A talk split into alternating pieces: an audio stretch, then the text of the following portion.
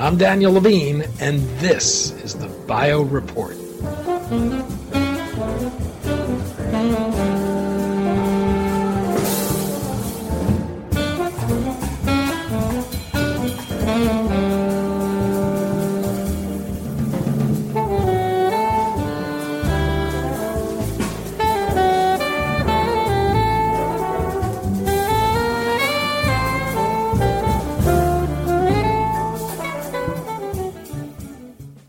Regardless of the cause of a disease, most diseases involve gene dysregulation. Omega Therapeutics is developing a new class of programmable epigenomic mRNA medicines designed to make specific epigenetic changes and correct abnormal gene expression to treat or cure diseases. We spoke to Mahesh Karande, president and CEO of Omega Therapeutics, about its pipeline of mRNA therapies, how they work, and its recently announced collaboration with Novo Nordisk to develop an epigenomic controller to treat obesity.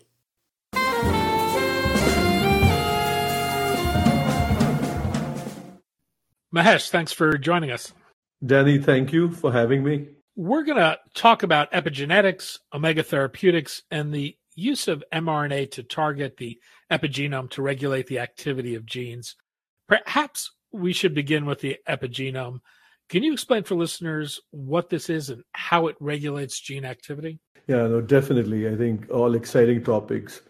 Uh, so, look, um, people are familiar with the genome and genes, right? That's a very well known uh, term, phraseology, all of that, right? So, the epigenome, if you think, is, you know, just from the Greek epigenome, it's around the genome or one step above the genome, right? And that is the control system that nature uses to control the genome, to put it very simply. So essentially, epigenome is what really dictates how genes express, what happens with our cells, why a particular cell becomes a heart cell versus a lung cell, why a butterfly, you know, from a caterpillar stage develops and becomes a butterfly so how does that happen? You know, Mother Nature has a way of making all of that happen, and that is essentially uh, the work of the epigenome. So what nature does is it lays something called epigenetic marks at different points in the in the genome, um, and that those epigenomic marks actually uh, regulate gene activity. So essentially, think of it, you know, to put it very simply, think of it as a thermostat or a rheostat. And if you want, you know, to change the temperature, what you do is you go and dial up or dial down, right? That is precisely what Mother Nature does by using the epigenome, to put it very simply. That it literally lays these epigenetic marks that dial up or dial down a gene's expression, and life goes on. Many people think of the role genes play in disease in the context of genetically defined diseases, but what happens to genes when people become sick? Yeah, look, I think genetically defined diseases are sort of the rare diseases that most of us know when we think about genes and their correlation to disease, right? That, in fact, forms a very, very small subset of overall diseases and conditions known to us, right? But if you really think of disease in general, disease occurs because genes get either overexpressed or underexpressed. In vast majority of cases right think of it as a you know as a software program misfiring. And if the software software program misfires then you're not going to get your end result right? That's really what happens in our body. As you know our genes express right it undergoes a process you know which is known very uh, well in biology called the central dogma of biology so genes express through this epigenetic activity that I talked about, right? Then a process happens which is called transcription, and mRNA is created. And then that undergoes translation, and protein is created. And protein, as we know, is the building block of life, right? So essentially, when disease occurs, irrespective of etiology, means irrespective of the origin of the disease, in vast majority of diseases, genes either overexpress or underexpress. So they're not in the normal range of expression.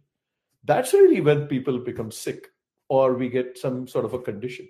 So if there was a way to bring genes back into that normal range, right? Then by induction, you would resolve disease because you would fix this problem right where it starts. That's really the role of genes in diseases.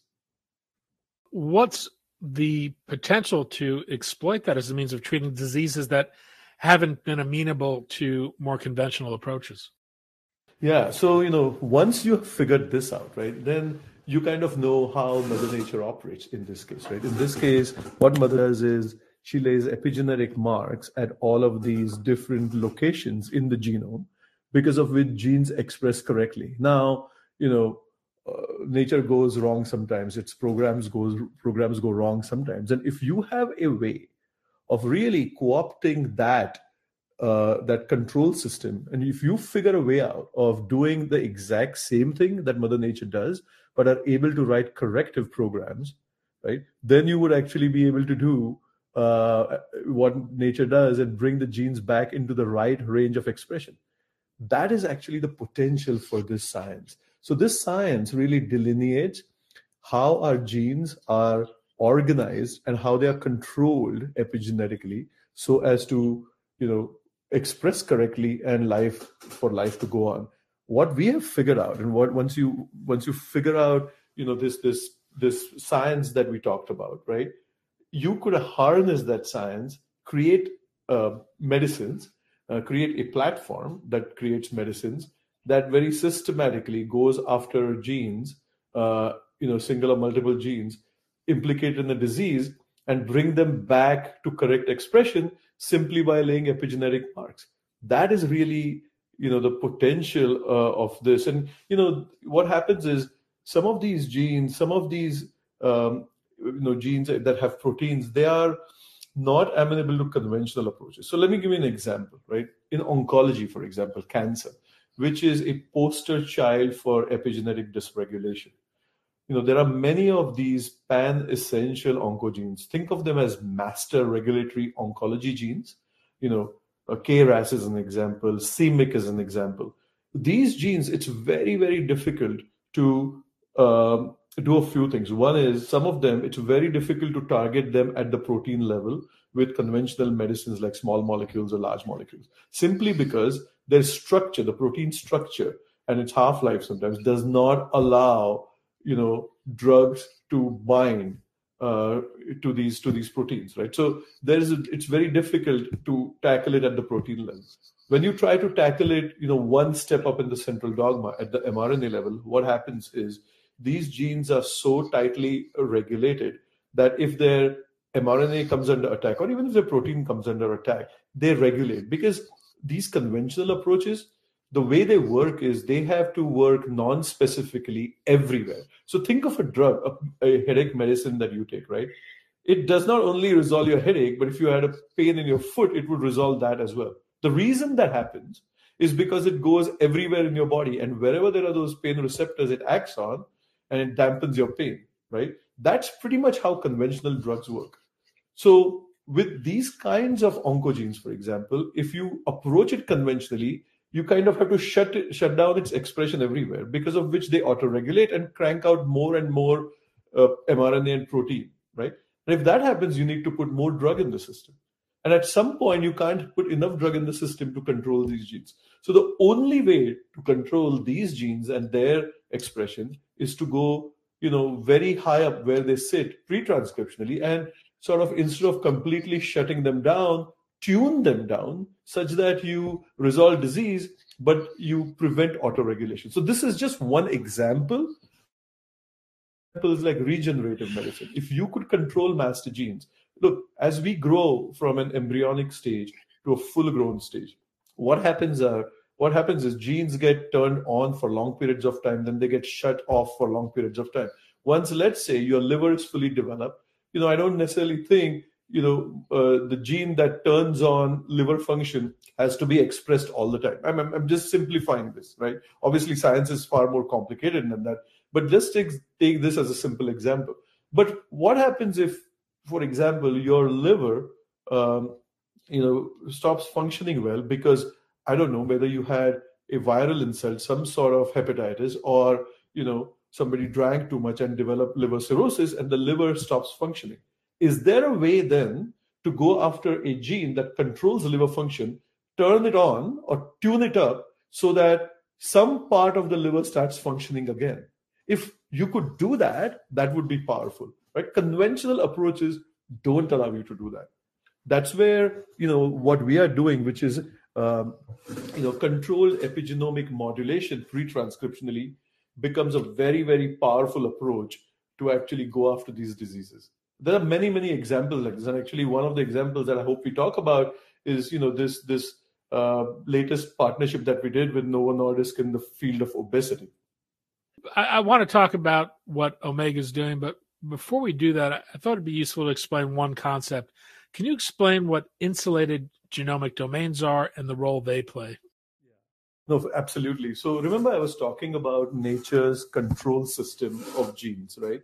Essentially, uh, you know, what nature has done is that it has organized all our genes and their regulatory elements, the regulators that control gene expression, in these three-dimensional conserved, you know, loops or structures of DNA uh, that are called insulated genomic domains. Okay, individually, an insulated genomic domain can contain one or multiple genes, on an average, about three genes, right?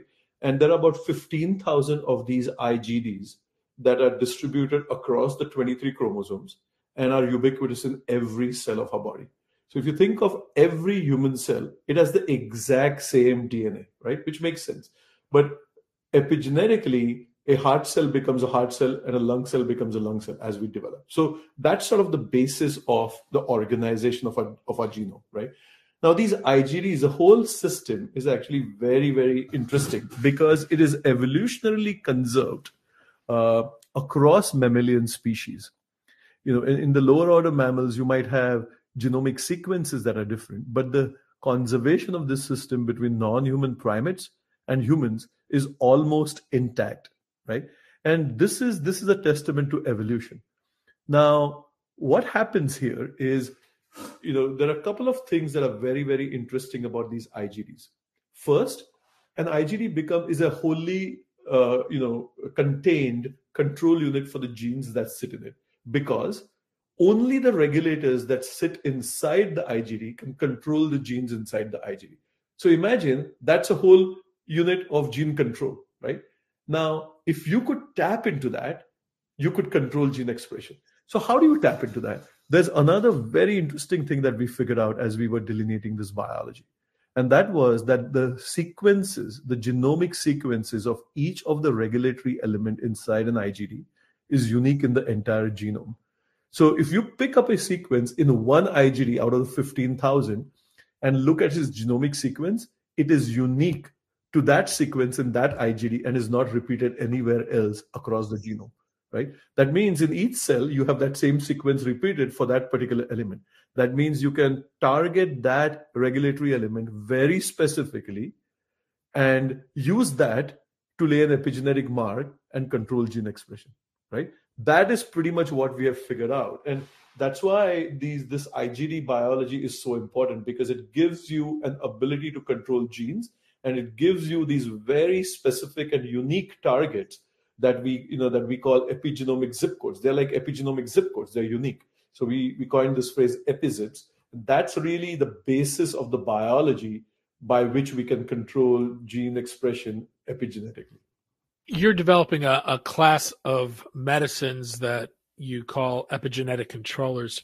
How do these epigenetic controllers work so we call them epigenomic controllers exactly because you know of their function, right? They control the epigenome, right? Um, so the way they work is, remember, I was just telling you about these epizips and regulatory sequences, right? So if you could figure out a way to home into an epizip or multiple epizips and lay epigenetic marks there, then you could modulate gene activity for the gene, single or multiple genes that sit inside that IGD. So we figured that out, and what we have done is we have created a completely new class, right? Like you said, epigenomic controllers, and they are mRNA therapeutics. So everybody, you know, has heard of mRNA, obviously, in the context of vaccines. So we use mRNA very differently than how vaccines use mRNA. We use mRNA to enter the body, you know, a particular tissue and a cell through what is called the ribosomal machinery, right? That allows mRNA to enter and go home into the nucleus of a cell. And there it expresses two sets of proteins. So this mRNA is encoded for two sets of protein. One is called um, you know a, a DNA binding domain, which is a protein that goes into that is that is designed to home into that particular sequence of that episode, right? Like a homing pigeon. It goes in and it homes into that sequence, that single sequence, and locks itself over there. There it expresses a second protein. mRNA expresses a second protein called an epigenomic effector. Now these are naturally occurring, you know, uh, uh, proteins that that exist in our bodies that we are able to use or we are able to slightly modify for for them to exactly carry out the function we want them to, right? So once that epigenomic effector is expressed there, its job is to regulate the gene. So if the gene is turned up or down, it actually brings it back into a normal range of expression by either dialing it up or dialing it down for a duration that we choose in terms of designing this molecule. That's really what we are doing. So this is how epigenomic controllers work. So to step back, this is the first systematic use of mRNA therapeutics as programmable epigenomic medicines. And the words are very important, right? They're epigenomic medicines because they work on the epigenome. They do epigenetic work. And they're programmable because we are able to prospectively design these for the DNA with the DNA binding domain to go into the exact location that we want and an epigenomic effector that regulates the gene exactly to the level we want, either up or down, and for the duration that we want. So that gives us three properties. One is high, high specificity, right? Going into one location in the entire genome.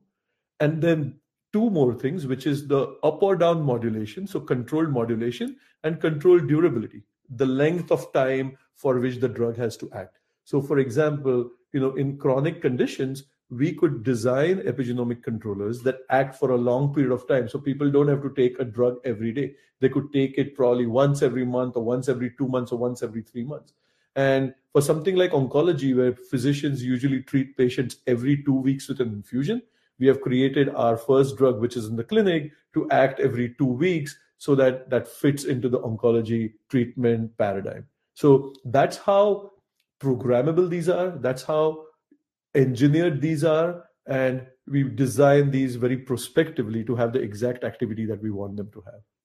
Are you able to target anywhere in the genome with these? Yes, we can because remember, you know, uh, you know, the genome has all of these regulators. We know all of them, so we have created a proprietary list of targets, uh, epizips that only Omega has. So once we know which gene is correlated to which disease and we know which IGD it sits in, then we have the entire real estate of that IGD. All of the regulators, right? They can be enhancers, they can be promoters, they can be you know repressors that control that gene expression um, and we can figure out which of those we want to target with what kind of epigenetic effect and then we have our targets that we design these epigenomic controllers for that go and actually do exactly what they're supposed to do so we can pretty much target any gene in the entire genome with this approach and the beauty of this is that makes our approach and our platform exceptionally broad because this can be used pretty much for any human gene, for any disease process, any disease. How well understood the genes you need to target and modulate to treat any given disease? Yeah, you know, that that's a great question, Danny. Look, fortunately for us, we are living in times where you know our understanding of disease biology is very very uh, good right? I mean i think you know let me put it this way. If omega had to just focus on known biology where genes are correlated with disease we would be building a phenomenal company for the next 15 years. We would not even have to worry about you know unknown biology although our approach allows us to even examine the entire genome uh, by disease to figure out which genes are implicated. We don't even need to do that. So I think there's a wide range of there's a very very wide range of diseases that we already know the biology for, and we already know what genes get implicated, either single or multiple genes. They can sit. Now, there are some diseases that are complex, right? Multigenic as well as complex diseases, which it's not a single gene that controls or you know a couple of genes. They could have multiple genes, and you could take multivariate approach in controlling them, right? That's the future. These are packaged in lipid nanoparticles. Is there anything packaged along with the mRNA that makes up a therapy? Are there things like promoters or or things to target specific cell type? What what does a therapy consist of? Yeah, so you're right. I mean, I think look, you know, from an omega therapeutic standpoint, as such, we are delivery agnostic. So when you talk about lipid nanoparticles, you're talking about delivery to particular tissues and cells, right? So we are agnostic in the sense we could use any sort of delivery particles. But what we have done is in our initial programs, uh, we have gone with lipid nanoparticles simply because mRNA, that is inside of a lipid nanoparticle, is a modality, thanks to the vaccines, that is in hu- more human beings today than all potentially all other biotech modalities combined, right? So I think from that standpoint, it's de-risked. It's you know safe. People understand what uh, what any if if there is any toxicity profile of these drugs, what it will be like, right? So that's why we went in with mRNA and uh, lipid nanoparticles. Now the way this works is, you know, uh, to put it simply, obviously mRNA is enclosed inside the lipid nanoparticles. And you know the, given the size of our constructs we can actually fit multiple mrna constructs in a lipid nanoparticle. That's why we can multiplex to different locations in the genome with a single approach single therapeutic right? And these lipid nanoparticles then are you know they are tissue specific. So for example right the liver liver has been targeted with lipid nanoparticles for a long time right and you know you have uh, new generational LNPs, uh, lipid nanoparticles that we are using now in our program.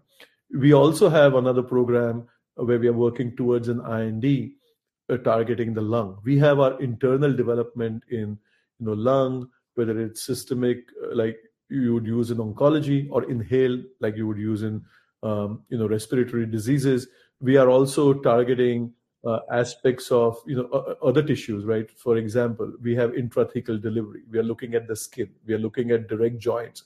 The novo program that we are working on we are work, going to be working on together to target adipose tissue. So lipid nanoparticles have come a long way. The in, entire industry is sort of working towards targeting all different types of tissues and cells and omega is at the forefront of it. But again we are delivery agnostic. We could also use viral delivery for example you know in in places which are privileged compartments so for example the eye etc where risk of immunogenicity is very low. So there's there's a tremendous amount of breadth of delivery technology that we can leverage here with with our epigenomic controllers which are essentially these mrna constructs you're using an ai based computational engine as part of your drug discovery what does this do and how does this impact your ability to move experimental therapies into the clinic yeah, I mean, absolutely. I think you know, Omega Therapeutics is uh, is you know in a big way um, leveraging AI and machine learning. I mean, you know, if if you just step back and imagine the data that we are dealing with here, right? The the quantum of data that we are dealing with, just genomic data. Then you have disease data. Then you have data correlating genes to diseases. All sorts of databases, and for us to rapidly crunch through all of those data, right? First of all, requires a tremendous amount of uh, you know um, algorithmic and computational ability, which we have, right? Secondly, once we decide, now I'm simplifying, once we decide which target sequence to go after, right? Uh, you know, we have now to design our epigenomic controllers, and particularly the proteins that the the mRNA will express, right? That has to target that specific locus. And then we have to look at the epigenomic effectors that we will tether to that particular DNA binding domain. All of that is done algorithmically by using you know our, our computational genomic computational genomics and AI capabilities, right? So we have a super solid AI and com genomics engine that is the core of Omega's platform technology. And what this does in terms of our ability, this is incredible. Now, what I'm going to say is just incredible, which is, you know, think of it this way. Once you know which disease you want to go after and you know which gene you want to go after, now you want to interrogate the entire genome and figure out the IGD where that gene sits. And then you want to interrogate that entire IGD, look at all the sequences of all the regulatory elements, which are the epizips in that IGD, right? And figure out very quickly which epizips you want to act and what kind of epigenetic effect you want to have, right? All of this, if as we use computational genomics and AI, takes us between three and four weeks.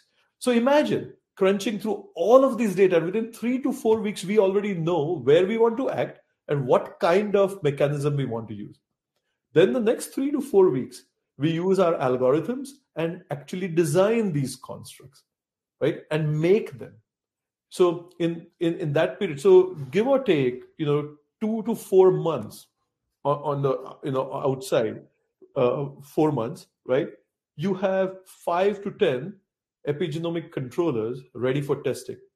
And these are literally you know designed prospectively and we start testing them in vitro and in vivo trying you know to figure out whether now you know experimentally uh, whether they are actually going to have the exact same effect that we designed them for that process takes us you know about 6 to 9 months and then we are able to declare a development candidate so just imagine the timelines here right 4 months another 6 months or 9 months so 10 months to 15 months you can go from scratch to actually uh, declaring a development candidate. Now, if you have a lipid nanoparticle ready, like we had in the liver program, then you start your IND enabling work, and that took us another, you know, uh, I would say 12 months. So for our first program that is in the clinic, and we are actually getting clinical data, patient data now, from scratch to getting an IND cleared took us 27 months.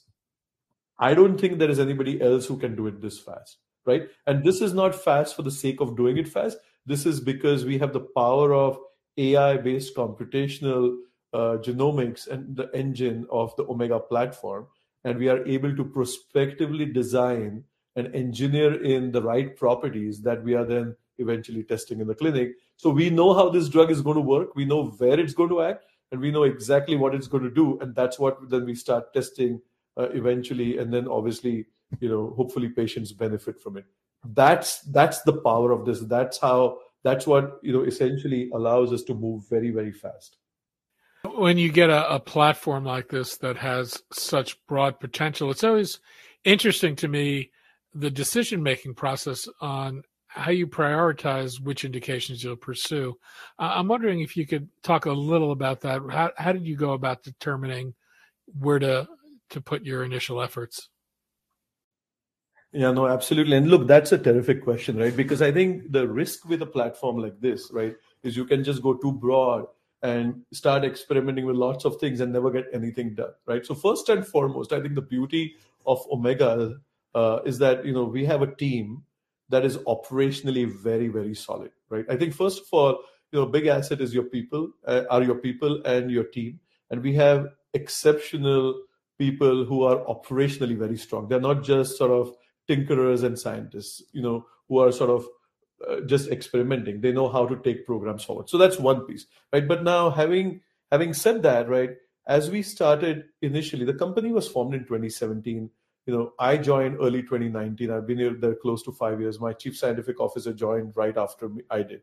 Right. And as we were looking at the different aspects of the, you know, exploring the power of the platform, we started figuring out, and we had, you know, let's say give or take you know 20 to 40 different you know things that we were looking at in terms of genes and diseases etc and then as we you know kept working some of them took the lead right so what we did was whatever took the lead took the lead and then at one point we decided to just take a handful of them and say look let's actually create a pipeline which actually reflects a pipeline even today right because what we were doing as a young company with a completely new platform that nobody has worked on before is exploring the breadth and depth of the platform, really pressure testing the corners of the platform.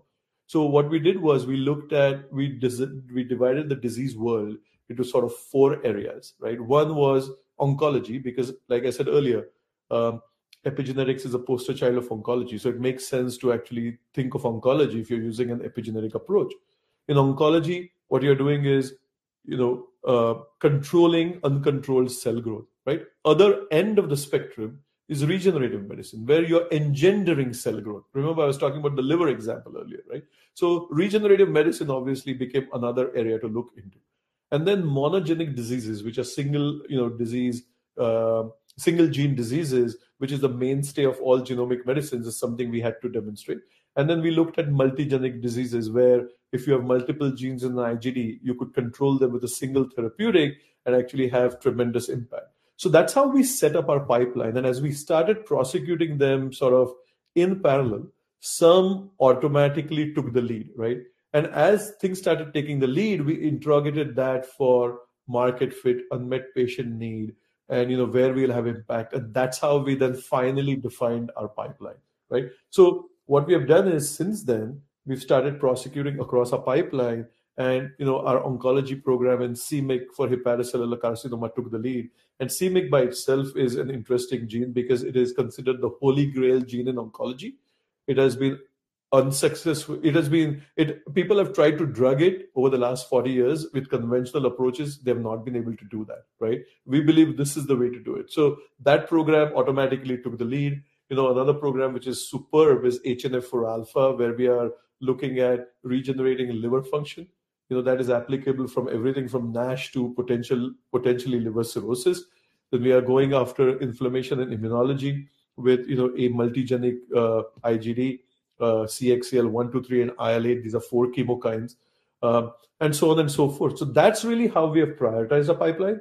And for future, what we are going to do is obviously we added something new into our pipeline now. The deal with Novo, where we are going to look at a target that's unnamed as of now but looking at obesity management. And as we as we do more and more partnerships, that's how we will expand the pipeline. Some things we will do internally, and some things we will extensively partner because there is no earthly way for Omega to actually exploit the entire breadth of this platform and its capabilities alone.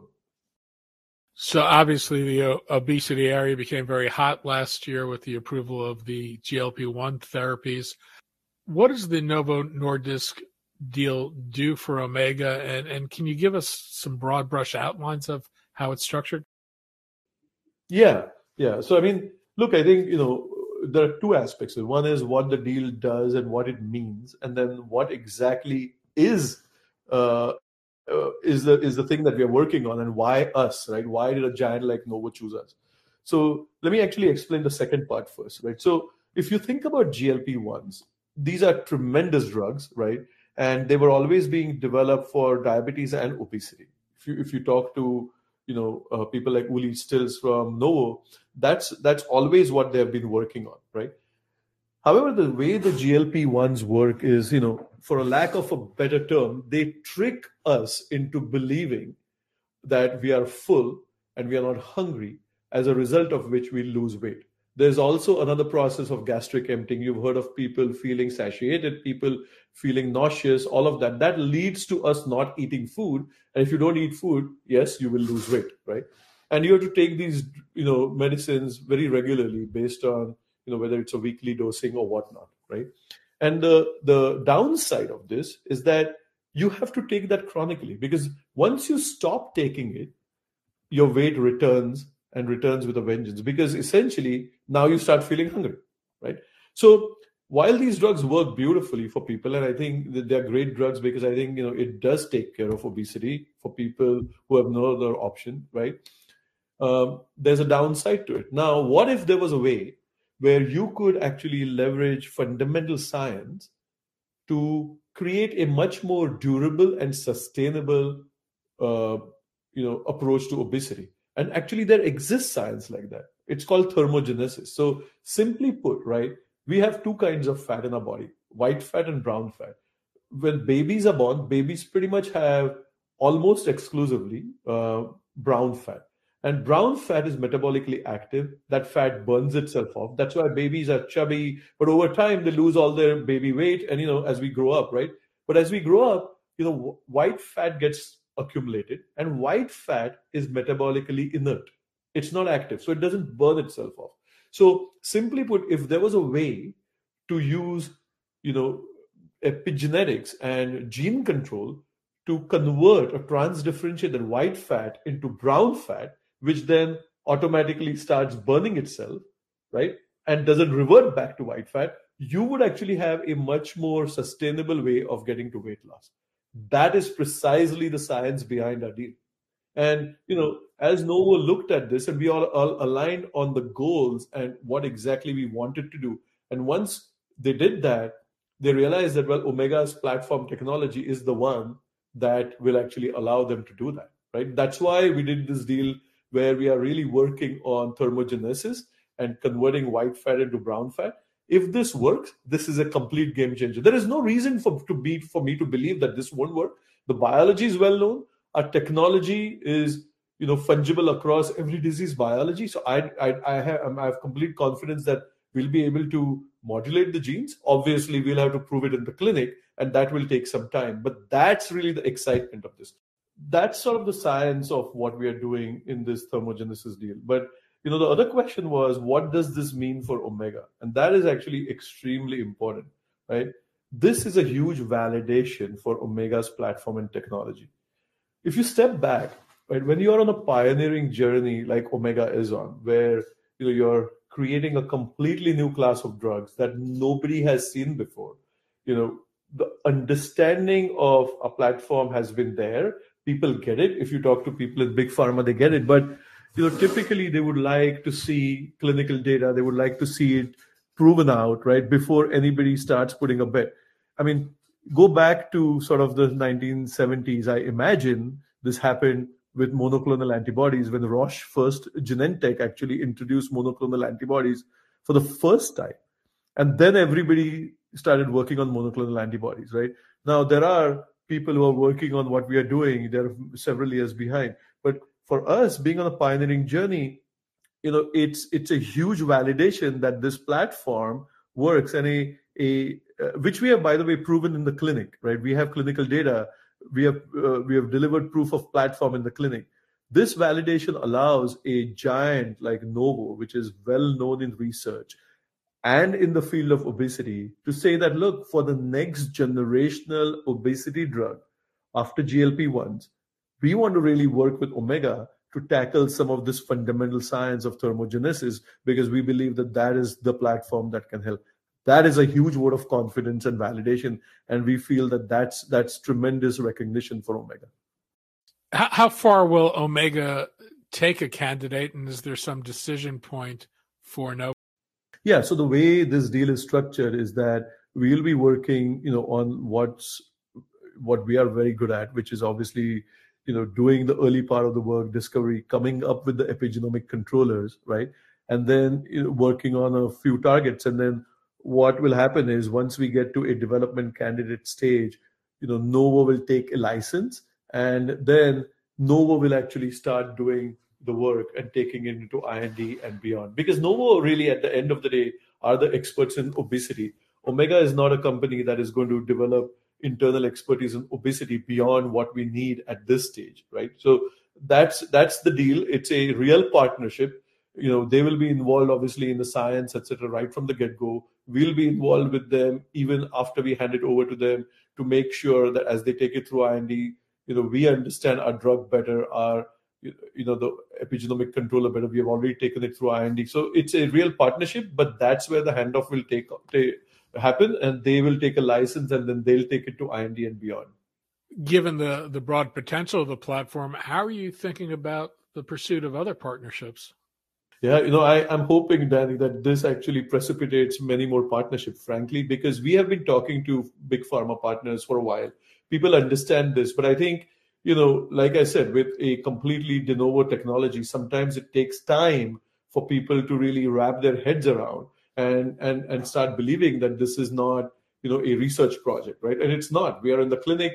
We have demonstrated that this platform works, you know, preclinically in several disease areas. Now we have proved it in the clinic. We have a Novo deal. So I'm really hoping that this starts precipitating many more partnerships and you know that's the only way and the reason this is important by the way is not just for Omega to have partnership. The reason this is important is because this platform is so broad and it is applicable to so many different diseases that as an ecosystem of biotech and big pharma and investors if we are not able to exploit this platform you know we are probably you know putting um, you know putting on the back burner some of these path breaking drugs that could help patients that have no other treatments available to them right? Think about c-myc nothing has worked for the last 40 years. People have tried to drug that gene unsuccessfully for 40 years if our platform works which there is every indication that it should because how we approach it that we have overcome all of the uh, earlier issues with targeting c-myc so that tells me that this should work eventually in the clinic. Obviously, we have to prove it in the clinic. But this is the only way potentially to create a c-myc drug that would work. We don't want to leave that on the table. That's why partnerships are important because we can't do this alone. Omega went public in 2021. It's been a rough few years for public biotechs. The stock is down from its $17 IPO and, and trading below $5. It, it did bounce on the Novo deal, but What's the discussion with shareholders like these days? Look, I mean, you know, honestly, I think everybody understands the markets, right? I mean, I think, uh, you know, 2021, 2022, 2023, now we are in 2024, right? I mean, the markets have been, um, have, to put it very mildly, it's been a wild ride. Look, at the end of the day, right, what is most important for Omega and a team, my team, and you know, a company like us and our shareholders, and is that we keep the eye on the ball, right? We are well capitalized, we have money, right? Look, stock price is one way to look at it, but honestly, at the end of the day, we control the controllables, which is everything that is in our control. If you look at Omega, every commitment that we have made publicly to our investors, to our shareholders, right from doing a crossover round C, which was in the early 21, IPO and beyond, we have kept our promises and we have delivered on every promise made. Operationally, this is a very, very strong company. To take a completely de novo platform like our platform, you know, when the company was started in 2017, to get an IND cleared in 2022 is incredible in a completely new way of even looking, thinking about medicine. That's what our shareholders understand. So we have some really great investors. They're very sticky, long-term investors. Right? We control the controllables. I can't control the stock market and the stock price. So what we do is we keep our eye on the ball and we continue to deliver um, on our commitments and on our operational priorities. That's the best that I can do. And then look at some point, you know, if we could come out of you know the dot com bust of the 2000 and the 2008 stock market crash, I think we'll be coming out of this as well. Well, how far will existing cash take you, and what's the plan for raising additional capital? Yeah, look, I mean, what we have publicly said is that at the end of last year, our last disclosure was the third quarter, that we have close to 90 million in cash, and that will carry us, you know, into third quarter of 2024. Right? That's what we have publicly declared. Look, I mean, I think there are many uh, many options available, right, in terms of raising money, doing BD deals, uh, etc. And we are always considering all of those. Um, and those options remain available to us. Our shareholders, investors are all extremely supportive. So more on that when we do something. Uh, but look, I think we feel very fortunate to have you know a, a set of investors that believe in the company, um, and you know we use our capital very wisely. So I'm not very concerned about that. You know, I think the company has tremendous longevity. Mahesh Karande, President and CEO of Omega Therapeutics. Mahesh, Thanks so much for your time today. Danny, thank you very much. Thanks for taking the time to let me talk about Omega Therapeutics. It's a super exciting company.